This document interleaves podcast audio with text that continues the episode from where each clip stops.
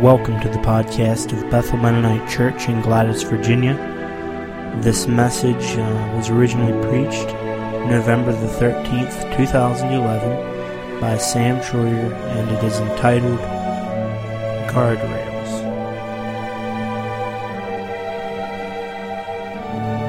I was impressed with this material. I saw it coming up through, there was a series shared at a church down in Atlanta and I filed away mentally uh, some notes and so on. And uh, but, you know, this is something I would like to share on in the future. And the time just seemed to be right the last couple of weeks that I should prepare for a message this morning on guardrails. The word can be combined as one, or you can separate it into two. Either way is correct.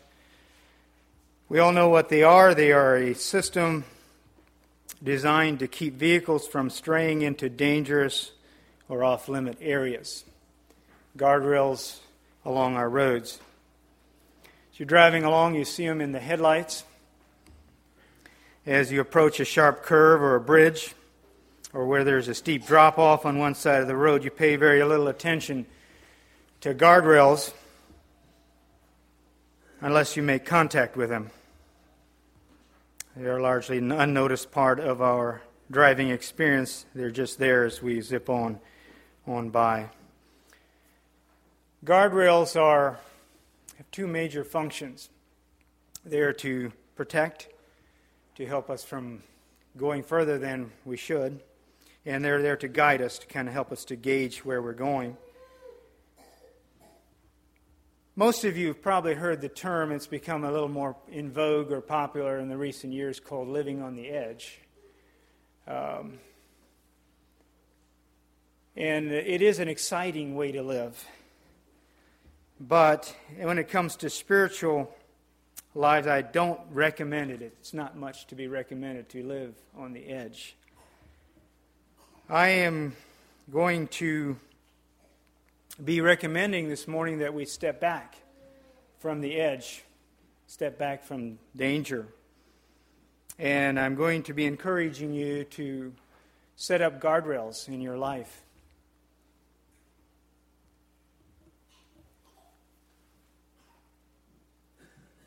Andy Stanley is a uh, son, I believe, of Ralph Stanley. Is Ralph? I can't remember. Bob's anyway, I can't remember his dad. He was a famous preacher for a good while. I think he had that uh, program In Touch. Is that right? Anyway, Andy Stanley is a pastor down in Atlanta, Georgia, and he shared messages on this subject, and I, I credit him for a lot of material. Okay, just an introduction to the subject of guardrails. Guardrails are found in danger zones. You'll find them Several, primarily in several areas steep drop offs, bridges where there's little room for error. You'll find them in medians, uh, where large highways where there is opposing traffic coming fairly close. You'll find them on curves where the road changes direction.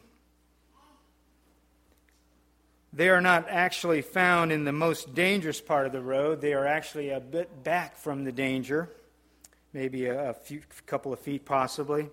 You might actually be able to drive where the guardrail is located if it wasn't there.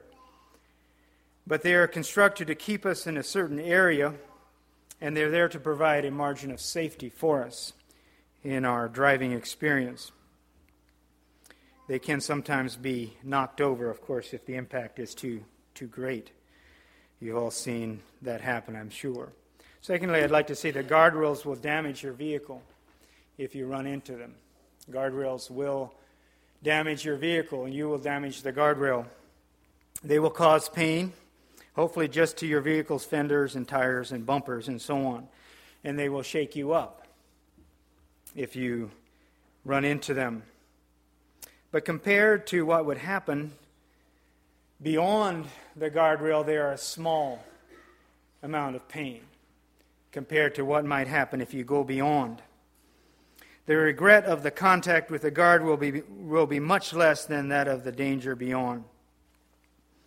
There there for obvious reasons, as I mentioned. We would all vote, I think, to maintain guardrails on our roads. Are there spiritual guardrails? Are there places in your moral and spiritual and social life where you need to stop short of the actual danger area? Are there places where we need to have substantial barriers in our lives and in which our consciences are triggered prior to the actual danger?